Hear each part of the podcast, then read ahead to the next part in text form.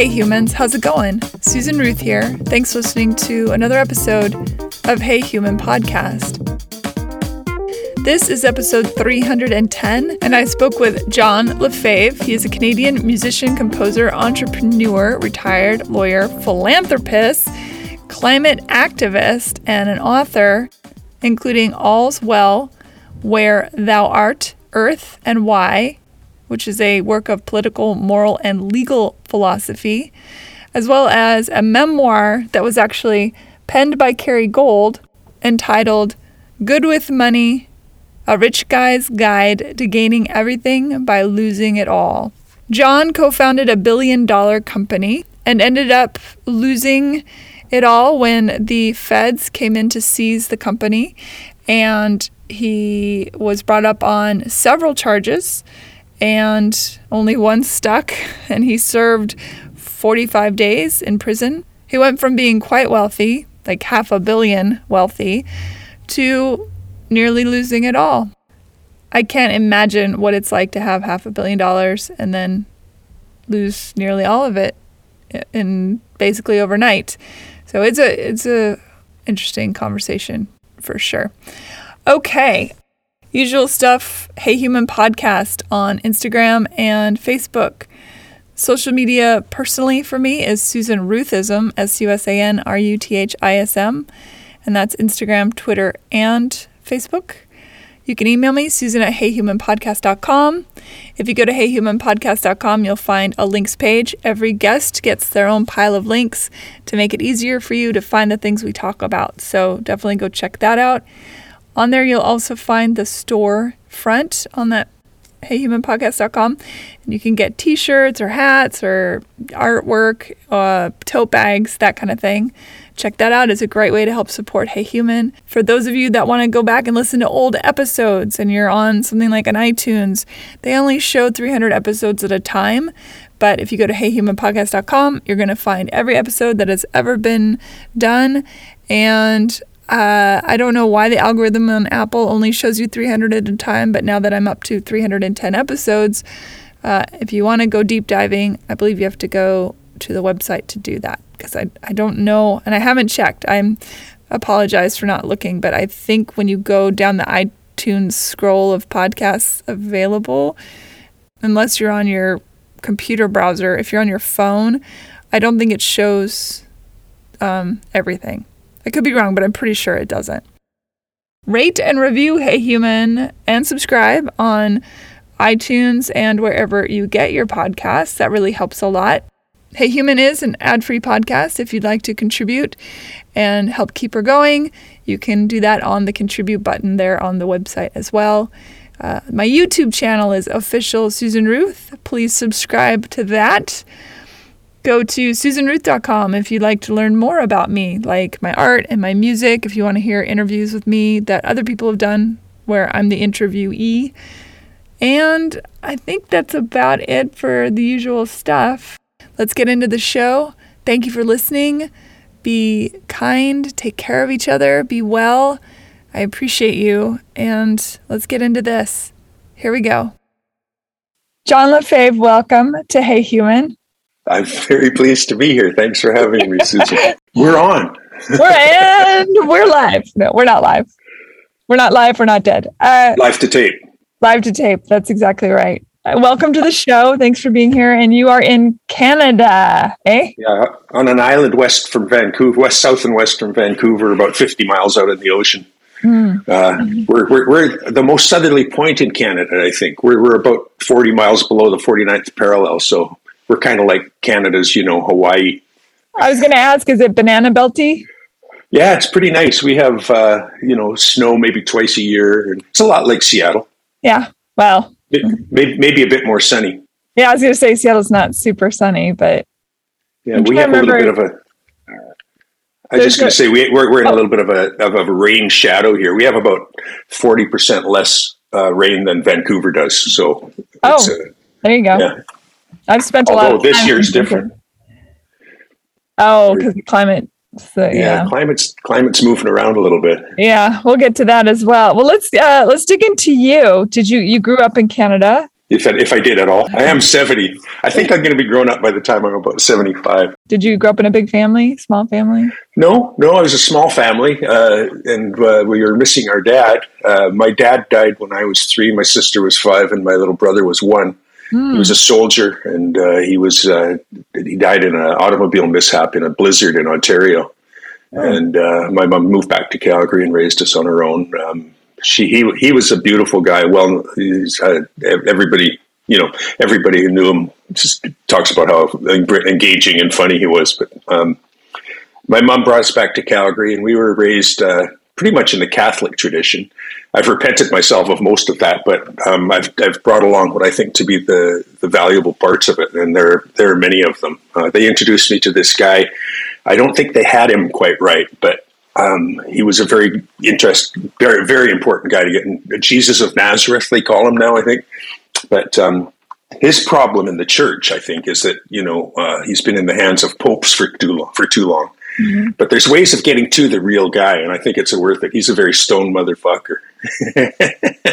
yeah, I mean the things that Jesus believed in uh, was the real deal. You know, quite the. We were my my mom my mom had um, there was lots of company around. I think the priests in Calgary recognized that my mom was always good for a scotch.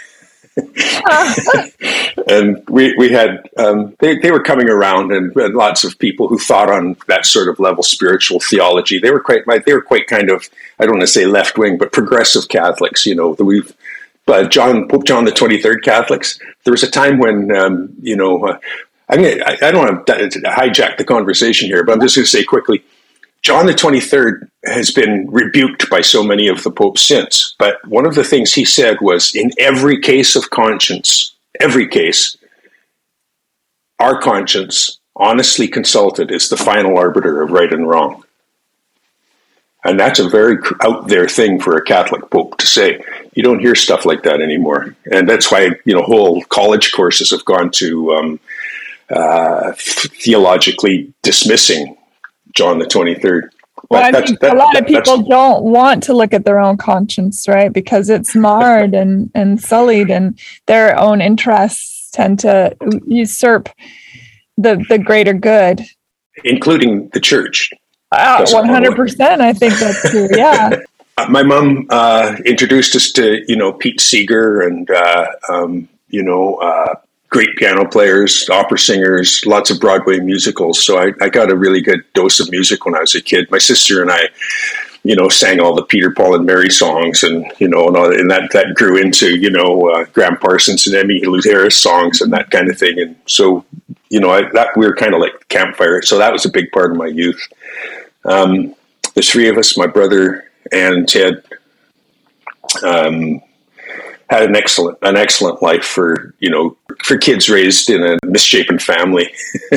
did you have a sense that it was misshapen, or did you feel like it was because it was was what it was? Uh, yeah, I did. You know, we had the uh, father and son altar boy breakfasts, and, and I, uh, you know, so, somebody else's dad always invited me along. You know what I mean? Or, yeah. or my grand my grandfather would, you know. So, you know, I some of those social things that we had. Um, it's a, little bit like a handicap. We uh, didn't think of them so much when we were kids. Now, now people are more considerate. You know, for the, you know, those um, non-traditional families. yeah, absolutely. It's interesting that you had the theological influence. People were coming over and having those discussions. Did you, as a kid, grow up with an understanding of God for yourself, or was it based on everybody around you? Did you do you know some kids take what they're listening to and they make their own story of it that suits them? Mm-hmm. Were you more toeing the line? I tried the toeing the line thing. It worked until I was, I'll, I'll say, adolescent. and then after that, I was not too sure if they really had that good of a handle on right and wrong. Mm. Um, you know, I, I, I, knew that there was some wonderful teaching there and very, very uh, profound um, understand well not understanding but a thesis anyways about love. And um, uh, and it was you know by the time I was 17 I was uh, you know dropping acid and listening to you know what Jimi Hendrix and Neil Young had to say about love. And um, so, and, and, the reason I bring it up at all, Susan, is really is because that that youthful exposure I had to theology and this concept of like eternity and infinity and somebody up there, some all powerful thing loves us all. You know, we were we were primed for that, and it turns out to be the truth. But it's just the image of it that um, that the Catholics have embraced and kind of uh, solidified into a. Uh, I call it a I don't know a dogma or whatever is. Um, very kind of uh, uh, soulless, really. You know, uh, you know, some some people within that institution are the most beautiful human beings I've ever met, in spite of the institution. Right? Sure. You think of a guy like Saint Francis, who's famous for talking to birds, right? And you know, you, you, we. You, you don't you, we don't we, we don't you don't have to we, we know now in our free society that we don't have to submit to all the rules right, right. we just yeah. so but i was um so by the time I was, you know, by 12 or 14, I was pretty much done with it. Mm. Right. But um, I, I, as I, as I grew, you know, and you reject everything, right? You just kind of like like that. Sure. But as, as I grew, um, I, I came to realize that actually um, some of the most wonderful things that I was ever taught were taught to me by hypocrites, but they were still wonderful things. well, I would say too, kneeling at the altar of LSD and listening to the prophet Jimi Hendrix would also open your mind quite a lot. Yeah, quite. It opened it all the way. Yeah, I took a lot of LSD in high school, and I freaking loved it. And I, I think it it opens and it, I'm not advocating it for, you know, everyone, but it certainly for me opened up a whole other other. Well, yeah. I mean, it it, um, it knocks us upstairs. yeah, I right? love that. That's a great way to put it. I like the way Neil Young mentioned it in there. There's a song called um, "Thrashers." I think he said um, it's when, it's when the thrashers are coming. I think it's like the end of life, right? But his, his reference was um, when the aimless blade of science slashed the pearly gates. And so all of a sudden we were just kind of bombed into, you know, the, the light, I guess, right? Mm-hmm. And, um, and then we feel, you know, I think what we discover is, is, you tell me if you think this is close, but what we discover is when we go deep enough inside ourselves, we uh, see what we are all made of and sometimes I say stuff like, um, you know, uh, people try to call it God, but to me, that implies another, some other, right? So in that respect, misses it. It's not outside of ourselves. Yeah, yeah. Yeah. Mary Magdalene, we got you know, Mary was his partner. I think they hung out all the time, right? Yeah. They, sure. they I think they learned from each other lots. Yeah, they were ride or die for sure. so yeah, no, it was great. I, I, had a, I was a very, very privileged childhood, but normal. You know, my yeah. mom, my mom was a widow and uh, had a, a, an army pension. I think she got like ninety dollars a month or something in 1955, and that and that grew. But one of the things she also got out of it was free university education for her and for her kids. Uh, and um, but you know, and when we start talking about privilege today, and I think we might um, I, I, became, you know, infinitely more privileged than just about everybody else on the planet. Uh, and, but still, uh, it's very important for us in our society to recognize that, you know, any for sure anybody who's listening to this show is like infinitely more privileged than eighty percent of the world, and that has some implications that I think are very fascinating, very compelling.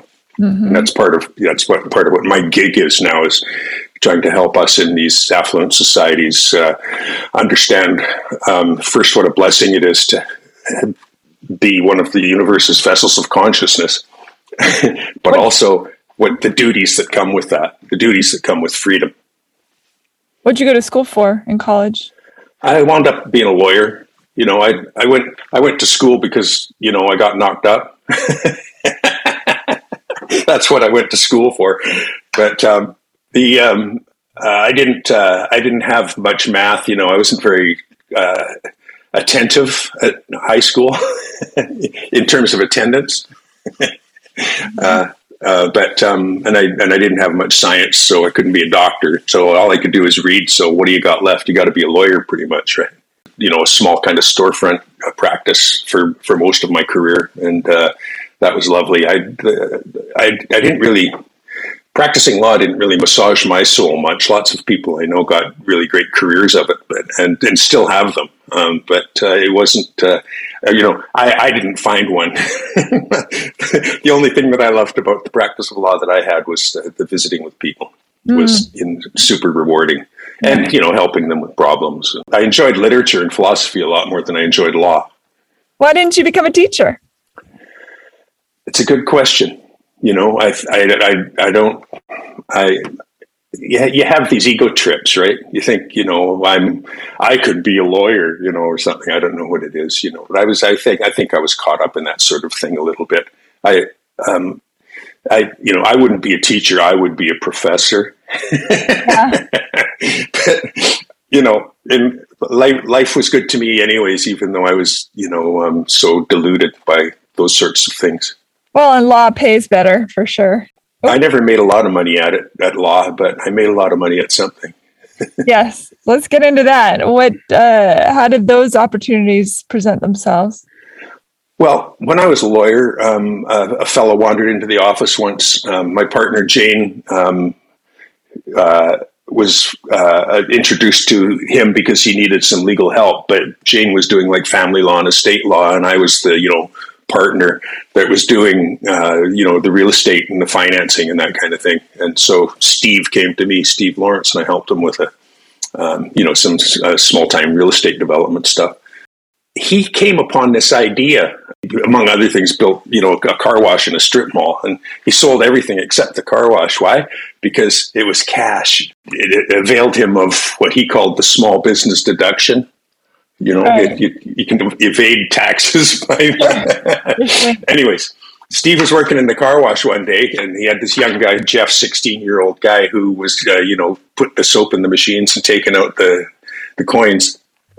And uh, Steve said to him, he, and Jeff was interested. This is about maybe ninety-eight or so, 97, 98. Steve knew that Jeff was interested in this new thing called the internet and he said, "Did you know that? You know, did you know you could gamble on the internet?" And Jeff said, "Yeah, I was gambling on the internet last night." Well, were you? How did you pay for it? Well, with my dad's credit card. and then so Steve went, you know, carried it on a little bit and said, "Well, do you think, you know, do you think you could program a roulette game, or do you think you could program a black?" He says, "I don't know why not. I can program anything." So they did.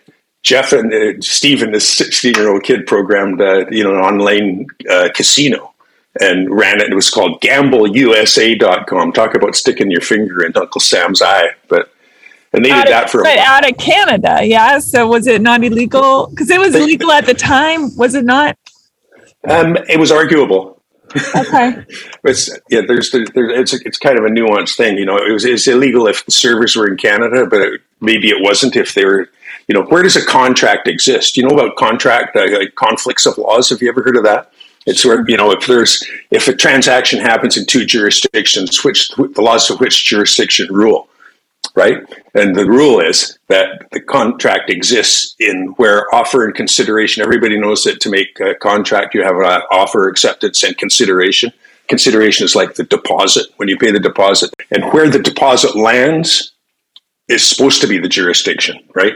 So if I get online and make a bet over a computer in Antigua. Arguably, that contract is an Antiguan contract and beyond the jurisdiction of the Canadian courts. That particular point hasn't been tried yet, but that was the basis upon which we were proceeding. That's why um, so many contracts say, and if this comes to litigation, the state or place of litigation shall be blah. That's yeah, it's that, usually written in, at least these days. Sure, that, and, and, lawyers try to cover all those things off. Sometimes those things work, and sometimes they don't. Depends on what the judge says. One of the things he did, they went to Costa Rica, and one of the things they met some people down there that were in the in the racket. And uh, one of the things they did was set up, uh, you know, rather than using credit cards, uh, Western Union to use Western Union quick collect transfers, and they set up that, and all of a sudden the credit cards got um, shut down because there was all this fraudulent use of them in credit cards, and and that you know the bookies were scared because they were um, they were losing 15 16 percent to bad credit card debt you know and and and their margin you know their their vig the juice was only like 3 percent. So it's hard to make money when you you make three but you lose 15 so um, and Steve brought in this Western Union thing, which made it a little bit more secure. Anyways, the credit cards the companies got got mad at online gaming, and then all of these bookies in Costa Rica were coming to Steve and saying, "Can we use your Western Union account? Can you transfer money? You know, could transfer money? You can take a cut." And then Steve and Jeff decided, you know, if somebody brought some professionalism, responsibility, reliability uh, to the online money transfer portion of online gaming, that might make a good little business model. Then we did it. And Steve asked me, you know, can you do you want to help a lot? How he, you know, as his lawyer, he says, you know, he's busy with this. So he said, do you want to help me with this?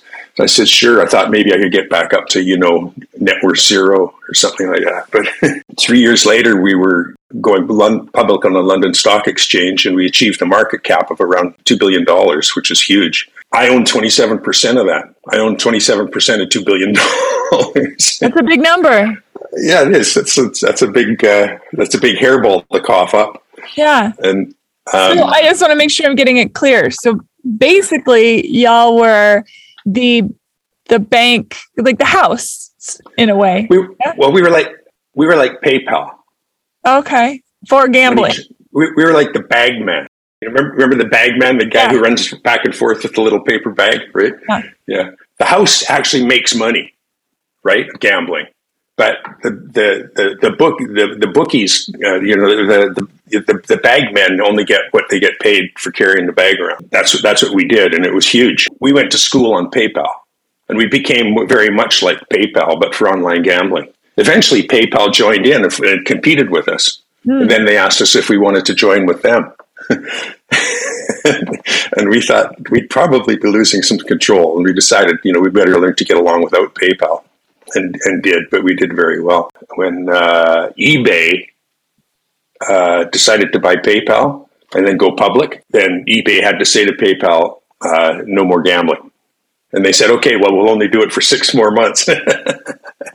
we'll only do it until we need glasses. But it was huge. It was huge. And there were, you know, when in, in 2007, we were arrested for uh, huge charges. But the um, we were arrested halfway through our fiscal year, uh, and uh, we were tracking that year to transfer $14 billion. And they came in because they of the issue with gambling in the U.S. Yeah, because we were we were we were helping Americans um, uh, gamble offshore. Yeah. One guy actually stood up in Congress and said, "If we let these guys go on like this, they're going to be getting up in the morning and gambling from home in their house coats." And so that was what the, that, that that was what the mischief was: gambling at home in your house coat. Not gambling, but yeah. not coming into our hotels. The idea that somebody else is getting rich and not them. Yeah, I think they don't have uh, a cut of it. That's right. Like I said, like I said to you before, um, you know, I've I've never been arrested for something that isn't legal. Now they all joined in. I think we taught America some really good tax policy. It's know, a it's a legalized laundering in a way, I suppose. That's one of the things they charged us with laundering. We were signed up with FINTRAC and all of those international uh, monitoring systems. Uh, we were a public company, right? They really wanted to find us laundering money, but you know we had algorithms already that uh, uh, per, alerted us if anybody was trying to use our system to amalgamate funds. One of the things people do to launder money is called smurfing. So if I have a million bucks I want to launder, you can only take ten thousand dollars cash uh, into the bank, right? So what guys will do is have 150 people who um, each taken you know, seven thousand four hundred sixty-two dollars. It's kind of a, a, disbursement and then reamalgamation of the money. And if they, if we'd watch to see if that was going on, we actually got a plaque from the uh, Department of Treasury Secret Service for assisting them with two prosecutions. We alerted them that there was money laundering going on. And they, uh, you know, and then so, anyways. Did they seize your assets? Where did all the money go? The, the, all of the money that was in the company was uh, effectively seized by the, U.S. Department of Justice. There was and there was quite a bit of it, and then eventually they released the money too because. You know, I think what, what they found out was there's, you know, three or four million people in the United States who were, uh, in all other ways, you know, voters, honest citizens, that kind of thing. And it would, it would not serve them well.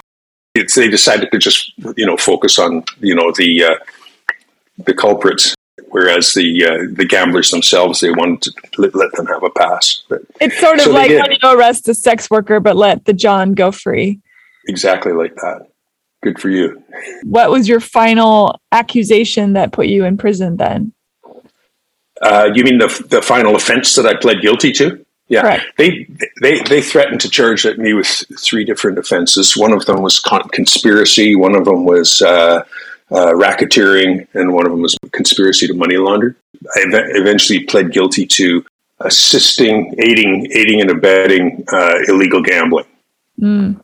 Yeah, and so that was a five-year offense. The other the three offenses, uh, you know, conspiracy, money laundering, and racketeering, were all maximum 20 year offenses. So they were threatening 60 years of offenses, and we got them down to five. And then uh, that we, uh, you know, had the plea bargain process. And at the end of the plea bargain process, I, uh, um, I forfeited $40 million, my partner 60 million, and the company 140 million. So between the three of us, we forfeited a quarter of a billion dollars. Uh, I got 45 days in prison. by, by far the worst of it was that I was out on bail for about five years, and um, Uncle Sam was thirsty for my urine. I had had had provide him with urine weekly at first, and then monthly. And so on probation, it, you mean? Yeah, I'm oh, out on bail. Oh. I, so I was I was arrested, and then I was you know like to cooperate for a while to help them understand the industry, to help them so they could like prosecute it and make a whole bunch more forfeitures.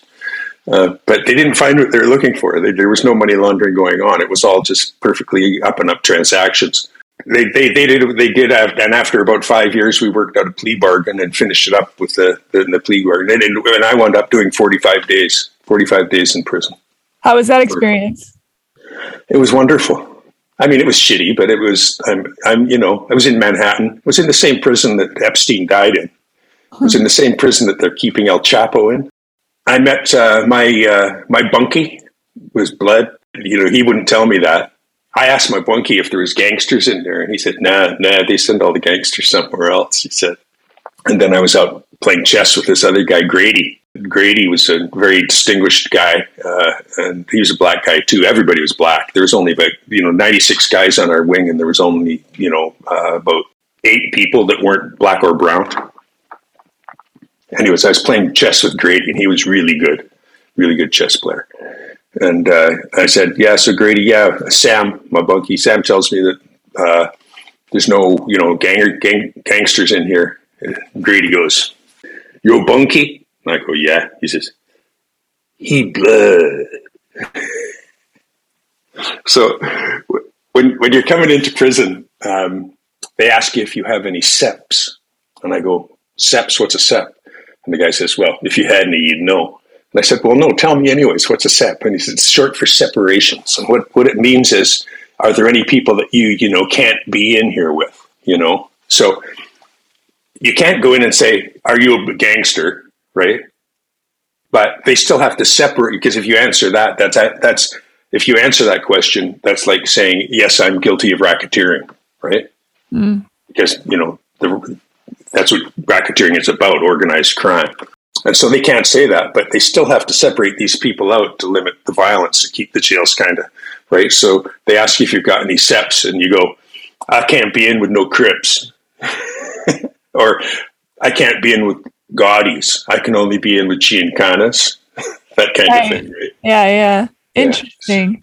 Yeah. And so, um, how old were you when you went into prison? for the 40 56 or 57 or something like that or 58 yeah i was uh, you know i was an old man. I was i was not attractive to too many people. So it was were you concerned about that at all? A little bit. I didn't you know but that was just an ego trip. I thought think to when you're 56 and think you're in danger of that you know you you, you got to think quite a bit of yourself. Well I, I would argue that rape is about control not sex. Sure. Well absolutely. Yeah. Yeah but but um, it, it, wasn't the sex I was afraid of. It was the rape. no, no, I know, but I'm just saying. You said it was ego trip that they wouldn't be interested in a 56 year old, and I'm thinking, well, if they felt they needed to control you somehow, perhaps. Do you know Christopher Hitchens? Yes. He used to hang out with a guy named Martin Amis, who were, you know, who were, they, they they wrote together as kids, and, they asked him if they were homosexual lovers. Hitchens' answer was, "By the time I met Art Martin, I was, you know, 25 years old. I was so old, nobody wanted to fuck me but women. That's a great answer. The wonderful thing about it was learning that uh, there is no difference between any of those people and us. You know, we think we're, we think we're different, but we're not. We're, we're all not. the same. And circumstance most, makes something happen. Yeah, choices. Most, most and most of the uh, most most of the people who do get caught in the trap, you know, white guys walk and black guys don't you know, and I was in there with guys that were doing 10 years and 20 years and 40 years. I met a guy, I, get, I met a guy who was doing 40 years for selling pot in Texas. Yeah. Yeah. You People know, of color just, do not do well in the judicial system. They are absolutely, it's an unbalanced system for them. They're entitled to respect and they know they are, and so they demand it. Mm. And the, the way to be safe in prison is to res- to give the people the respect they're entitled to, and let them know that you expect it too. And if you do that, then they treat you like you know a man, and and it works. And there's you know there's some people you need to be cautious with, and there are other people in there that will help you with them because those guys have stepped out of line before, and you know there's there's the protection system going on, and it's not a you know, it's a protection system that's based in goodwill and, and you know, in uh, not not in like uh, you know paying duties or bounties or anything like that. You know, if you if if you're a respectful guy, you get you get help from respectful guys, and everything goes well. So, and you know, Susan, I was only in there for 45 days. I, I did time when I was a kid too. I was busted when I was 17 for you know, selling LSD and pot to cops that were dressed up like hippies. And I knew anybody who thinks they're different or better doesn't do very well. Everybody's got all the same stories to tell. Um, you know, uh, the, the basic mantra is do your own time. And when you start expecting people to listen to your whining, you you might get your tray shoved off the table. sure. so, you know, I'm still in touch with a couple of people that I met there. Both of them are still succeeding. You know, both of them are still kind of, you know, not in the revolving door anymore mm-hmm. so far. great. That's great. You went in a wealthy man and came out a poor man, or did you still have no, no. your wealth? The first day I went in, when I was arrested on Malibu Beach, um, I was uh, super wealthy. You know, I mean, I had theoretically, I had you know uh, half a billion, half half a billion dollars, right? But actually, I had somewhere around you know 350 million dollars or something like that in terms of money that I'd actually pulled off the table and you know money that wasn't just uh, stocks equities you know, on the stock market that the night we were arrested they went from 6 pounds to 60 pence so that's about you know 90% that Ooh. was one hell of a night. that first night in prison in Los Angeles. Wow. That was yeah. No, I was. Uh, I felt I was feeling pretty confined. I had a jet, you know, and I would get up in the morning and phone my pilot and say, "Can we go to Ireland?" And he said, "I'll file a, you know, I'll file the plan. Do You want to go tonight?" I said, "Yeah, I'd like to. I like to arrive, arrive there in the morning." And that that's what life was like for me. And then and then all of a sudden, I'm in this, you know, little cell where you know you're expected to roll over on this side when the other guy goes to the toilet it's it's different. Yeah, that is different. Absolutely. There is a big difference between prison in Los Angeles and prison in New York. Uh, prison, yeah, the prison in Los, Los, Angeles is racist in a very uh, amongst the prisoners. You know, all the white guys sit at the white table, and all the brown guys sit at the brown table, and all the black guys sit at the black table. I went over to the black table one day with my tray. I said, "Join you guys for breakfast." This guy goes, it's free country. Like that. And then I and I, you know, and I sat down and they all kind of went like this. You know? and I when I talked to the guys later, they, they said I said, Did I commit a faux pas or something? And they said, Yeah, yeah, you're lucky you didn't get your your you know, your tray shoved in your face and which was really upsetting. But in New York, it wasn't like that at all. In New York, everybody was just whoever you were. You were a good guy or you were an asshole. And that and the measure was uh, more sophisticated in New York. they're, they aren't all the same. But I was glad I had both experiences because it was where I live up here. We don't see the the dirty side of racism very much unless we have First Nations friends. We were so privileged didn't have to deal with that in our society like you guys do more in yours. Now we found out that actually we're wrong.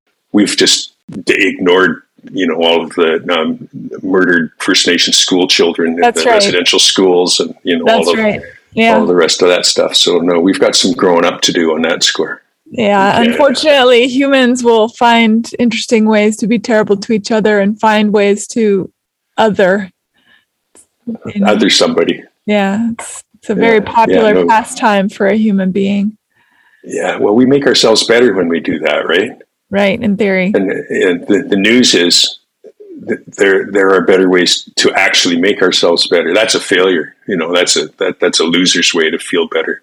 It's like make you know you make yourself feel better when when you're the guy who throw punches the other one in the face. Until we as humans figure out how to touch our own pain, we will inflict pain on others. It's the only, it's the only seemingly, it's irresponsible, but it's only seeming choice that people make. It's it's a sh- it's a real shame. It's sad, and I hope I don't think it's going to happen in my lifetime, but I hope that we figure out a way to go inward first and look at that pain before lashing out. I hope someday that happens. I I don't know that how many generations from now it will take. Don't you think that some people do that now? Yes, Yeah, and I think to to me, hundred percent they do it now. I'm talking about it as a whole, though. You know, Yeah, I, I don't think we can really um, let our sense of um, uh, self um, happiness uh, depend on the whole being perfect. Sure. I, I get that too. I say that I, I just had that conversation yesterday and when somebody was talking about how everything's going tits up and I said, you know, there's actually way more good in the world. There is Way more. way more good. It's just not interesting to newspapers or sensationalists or people who get the dopamine now from hating something instead of loving something. Yeah. I hope it writes itself. I do, but I'm. T- I was talking unilaterally. What uh, the Sure. feeling of of eventually maybe we'll figure Co- it. collectively. I think we will. I, I, I feel very optimistic, actually. You You know, do? it's a weird kind of optimism. I think, for instance, you know, I, I think about, you know, 20 billion more people are going to die and then things will be better. but what I mean by that is around my granddaughter's generation, when my granddaughter's my age, that's mm-hmm. what I mean. And because we, we're, we're, we're showing them how, how not to be, right? Yeah, what I hope to do is add to the conversation uh, some uh, principles uh, that uh, would serve people who want to move there. What, what my book is about is, you know, if we are going to uh, advance civilization, there are some principles that we need to adopt. Do you do you think that generational pain eh, can be a sweater one can take off? Do you think, or do you think it's just so ingrained in some people? Well, no, we we learn from things. You know, alcoholics will have two kids, and one will learn to drink, and the other one will learn to be sober, right? Mm-hmm. And I, what I, what I how I see the world is like the third kid who knows how to enjoy a drink and still be sober, Right. right? And that and and that's what we'll learn, you know. But we're very, we're very near now. You know, the, the the the freedoms that we enjoy in the Western world we're super privileged here compared to everybody else in the world. And I, you know, it's difficult for me to talk about privilege because, you know, obviously I'm, you know, stinking privileged. And, you know, so yeah, back, back to that question you asked. When I came out of prison, I've, I, I was never, I, I'll never be poor again. But I, I, won't have hundreds of millions of dollars, but, you know, I, I, neither will I have to work again. Right. I'm, I'm, I'm super fortunate. Those things that we take for granted in our society, they're quite basic. You know, there's the reasonable access to food, clothing, and shelter, uh, security and integrity of the person. These are things that we take for granted in our society. Reasonable access to the tools of self improvement, education, re- reasonable access to health, health care. if you Uh, have money and if you're not a person of color, though. I mean, one in 10 children in America are starving. There are kids that can't afford to get education. There are kids that are in generational poverty that can't. I mean, it's an economics problem, right? Yeah, I know. And I, I know when I'm saying these things, I'm speaking from a point of privilege, and I understand that. But 70% of us in America are privileged compared to everybody else in the world. And we have all of these things, you know, as, as well as reasonable access to uh, education and health. There's also reasonable access to basic finance and to justice, right? We can, we know where to turn when somebody's, you know, screwing with us, and we and the help is there for us, more or less. Finally, uh, reason, reasonable access to um, a healthy environment. And we, we take all of these things for granted. And in my thesis, you know what? We should we should take them for granted. But it raises a very interesting implication, and that is what's the difference between us and, you know, the starving lady in Somalia with the baby dying at her dusty breast? Well, and try as I might to try to distinguish, okay, why should we be entitled to these? If we're entitled to these, what's the difference that they're not entitled? And there is no good answer to that. The answer is that all of those things that we take for granted, I think, are entitlements. And I mean, we're entitled to them as basic rights. So when I talk about equality, I'm not talking about equality of income or equality of power or equality. You know, what I'm talking about is equality of basic rights. That's all. And it's our duty in our society of free people to do everything we can to assure that those are less those who are less fortunate in the freedom department are on a track to getting that fixed. I hmm. think that's I think that's the price of freedom is the duty to do that. Everybody has a duty to help those who are less free. And everybody who is free has a duty to help those who are less free. And everybody is entitled to help from those who are more free. Those of us who accept the benefits of freedom are happy with what has fallen in our laps for freedom but could not care less about others who are less fortunate in the freedom department, haven't earned their freedom. They haven't paid the cost of their freedom. All they've done is taken liberties. Mm. So, what we have to do in our society is, first of all, understand that the wealthy among us have to pay to make sure everybody has the same basic rights. You talk about the people, the black kids who don't get health. You know what? That's a sin right? And I'm not talking as Catholic. I'm talking about Jesus. It's a sin. you know, it's like wrong. You hurt people when you don't. When, we hurt people if we don't provide them what is our duty to provide them, right? Here's where it gets difficult. There's no difference between that black kid down in the neighborhood and the black kid out in Somalia. Them too. But when when we try to assert that everybody over there has those rights too, you've got some jurisdiction problems, right? You've got uh-huh. the, right? You got sovereignty. Well, sovereignty. We can't. Well, we got no jurisdiction over there. One of the examples I like to use is um, female genital mutilation. Right. Mm. We know it's wrong. There's something about borders that means it's not our problem, right? You know, it's not our responsibility, right? Wrong. We have to figure out how to do that. We have to figure out how to do that. People all over the world who have less freedom than we have, we owe a duty to. And we have to figure out a way to do it. You know how parents, when they have kids, they have a duty to raise their kids well. And not knowing how you're going to do that does not excuse us of our duty. We have to find out how to do it. Right? We have to find out how to go to Ethiopia and protect those young women when those young women turn to us, we have to be able to tell them who in their community to turn to. We have to tell them that no, you don't have to go through that to have integrity as a human being. When they come to us, we have to let them in mm. to our society, or we have to go into their society and put our foot down. We're learning now with all these things that are going on in our world, we're learning that we actually do have influence. More than that, we have ways of forcing we could say jurisdictions that permit female genital mutilation to go on, either actually or even just tacitly, right? may not use our banking system. Right. Sorry, Ethiopia, you can't bank here until you do something about that. And when you do something about that, then you'll be able to bank here. So these sovereign borders aren't as difficult to cross as we used to think they are. We're going hard on Vladimir Putin. I was just going to say Russia being a prime example of what it, we're capable of doing. He's teaching us our future. Yeah. One of the ways is how to stop guys like him. Right. The other is that we have a duty to stop him. It's not maybe. It's not like see if we can find some place where we can kind of like get along, because we're paying the price of that now. We did that with Georgia. We did it with Chechnya. We did it with you know uh, uh, Crimea. Right?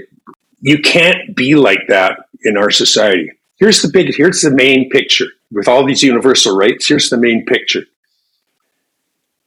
everything that's three things that are going on in our w- world right now are teaching us a, a, lesson. We're at the dawn of a, a new epoch. And what that epoch is, is not lip service anymore, the fundamental concrete realization that Earth is one community. And please, give Earth a capital E. There's nothing that bugs me more than saying the Earth with a little e, you know, like it's it's dismissing it, right? No, Earth is our greatest, greatest asset. And if we're conservatives, if we're good conservatives, we conserve our asset, right? We nurture our asset. We make our assets grow. Well, Earth is one that we have to do, but it's not the most important one. It's just the biggest one. The most important asset is the human resources if we took all of the people in the world and developed them in terms of education um, and you know technology and all the other ways that we are, we would have at least five times more geniuses in the world. There is no worse squandering of capital on our planet than people in the rest of the world being underdeveloped. Yeah. Right. And we owe it to them to do that. We have a big job ahead of us and a big, big long road to go contagion.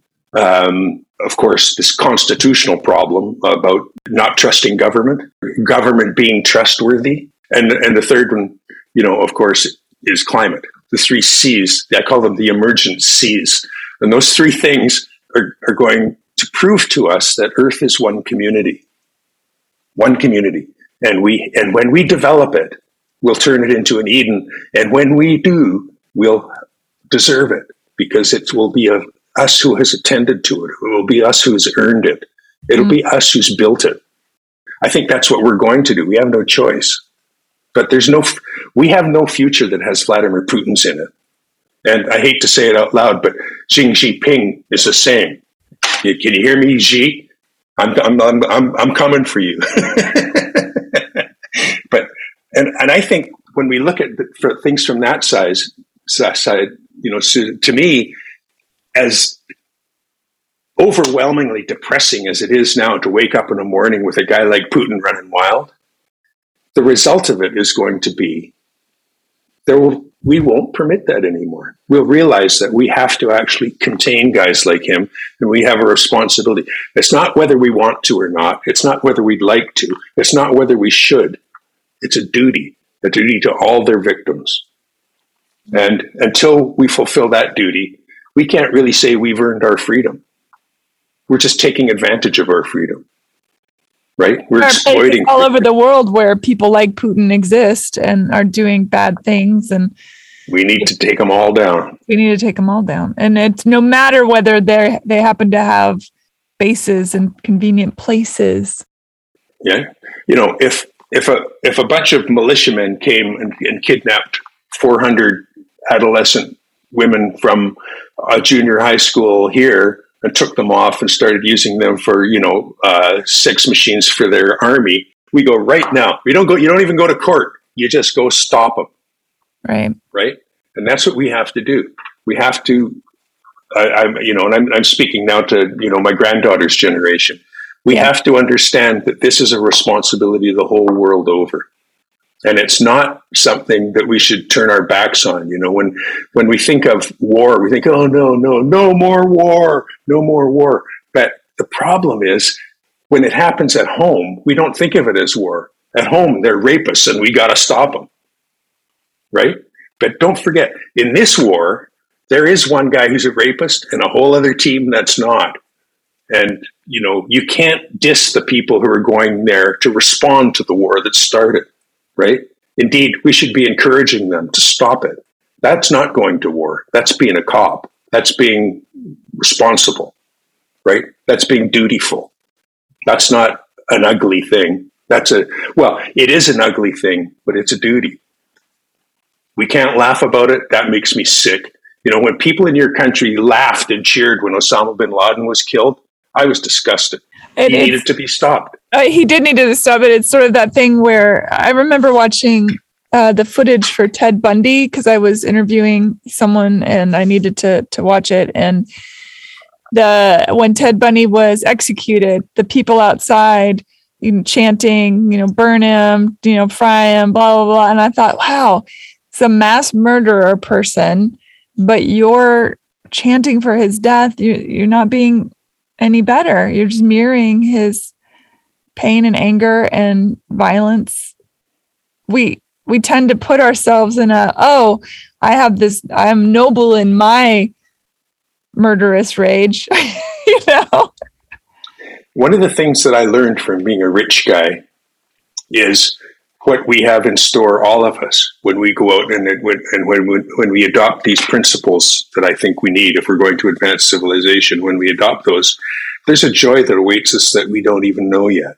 And that is the dividends that come from generosity. Even if something's a duty, that doesn't make it not generous. right? We have a duty to develop these people, to give them all of the tools that they need to make the best of themselves. And when we make them the best of themselves, the world is going to be a better place. The dividends of generosity are gratitude. And when people are grateful, they don't bust your balls. you don't need armies anymore. You still need cops. We need a huge force of police because there's a lot of guys out there we need to go after. You know, there's a lot of guys we have to go after because we have a duty to their victims.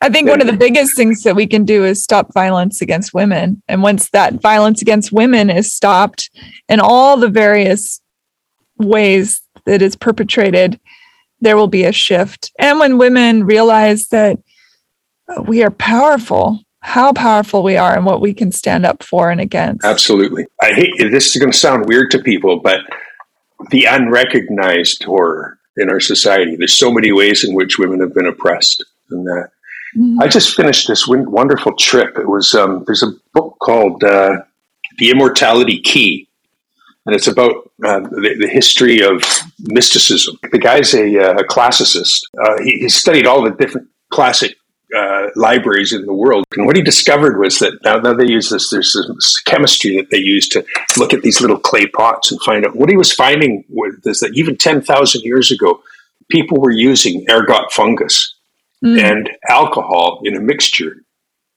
And it was a secret that the women held. And the women held, held this secret. And the reason they held it is because they were also holding the wisdom of the most important things. His, his finding was that in, along this trail of history where people were, you know, taking grains with a little bit of poison in them and alcohol, mixing them together, and then they're opening their minds to these amazing comprehensions. Right? It was all in the hands of women. In so many societies historically, the women were in charge of the most important choices. Why? Because they have a, na- a natural tendency towards understanding and compassion and helping and you know all of those things that somehow has been lost on so many of us. I think there's, you know, that that is exists in us all, but in our society particularly, we we, we think it unmanly. If you're not talking about, uh, you know, sports, uh, money, and you know. Right. They suppress the divine feminine within them because it terrifies yeah, them. Right. So, because that is holy, W, holy, the creator energy. Yeah, Exactly. And, and we're jealous of you guys because we can never create what you create. I have it written down here. All is well, where thou art, earth, and why. And yes. Good with Money, A Rich Guy's Guide to Gaining Everything by Losing It All. Those are your books. And you're are you writing a new one? Yeah. yeah. Well, because you said something a minute ago, I wasn't sure if you if you were speaking future tense or or past tense as far as climate. So. Oh no, no, no! I'm uh, I'm deeply involved with climate. Do you guys, mm-hmm. you guys don't know David Suzuki, do you? That's, David Suzuki. He's, he's a, a, climatologist person in yeah, Canada. Yeah, yeah, yeah, yeah. He's a he's a microbiologist who's devoted his life to um, environmental yeah. concerns in Canada. He hangs, you know, he knows all, all, all the all the big shots in America know him, you know. But he, but uh, and he he's known all over the world actually, but America somehow has missed the story. But anyways, I I do a lot of work with David. He's he's accepted me into his kind of inner circle and he likes me because I, I, I, encourage him to be radical and uh, and uh, all the people on the foundation go no no you don't want to piss anybody off. I said yes you do. You want to there's a few and yeah. David likes it so he keeps me around. All's well where thou where, where thou art earth and why is a book that is kind of a um, it, it's it's very rangy, you know, and it goes somewhere between like lyric prose to very strict kind of legalese and, and, and everywhere in between. It goes out to outer space and all the way back down to earth in, in the most muddy ways. It's a bit elusive in ways what the whole point of it is, but all of these principles that I've been speaking to you about are in it. But I wrote it sort of as a work of poetry. You know, it's like a work of literature. It's like a, a work of literature that has. Um, it's your Walden. Huh? I said it's your Walden. Yeah, yeah, it's my my, Walden, and the Walden is the uni- Walden Pond is the universe. Yeah, that's right. I calculate that there are 30 trillion species like us in the universe, and the odds of us being the most advanced of them are like zero. And and what that means is there are some species like us out there that have a million years more learning than we have. And so think about how much learning we've had done in the last hundred years since my mom was born. You know, uh, you know, when my mom was born, people hardly even knew what germs were.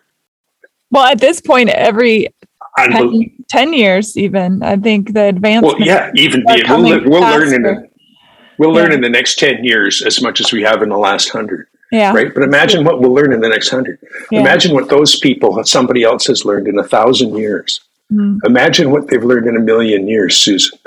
That's what we don't know. That's how vast our lack of knowledge is right now. One of the funny things ab- about us is that we imagine that the proof that there's nobody else out there is because they haven't come to see us, as if, as if anybody who'd have the capacity to come to see us but wouldn't, you know, bother. or or have have at some point seen us and thought, you know, we could yeah, clear well, that that planet maybe. Yeah exactly. We can wait. We have to that's what my book is about.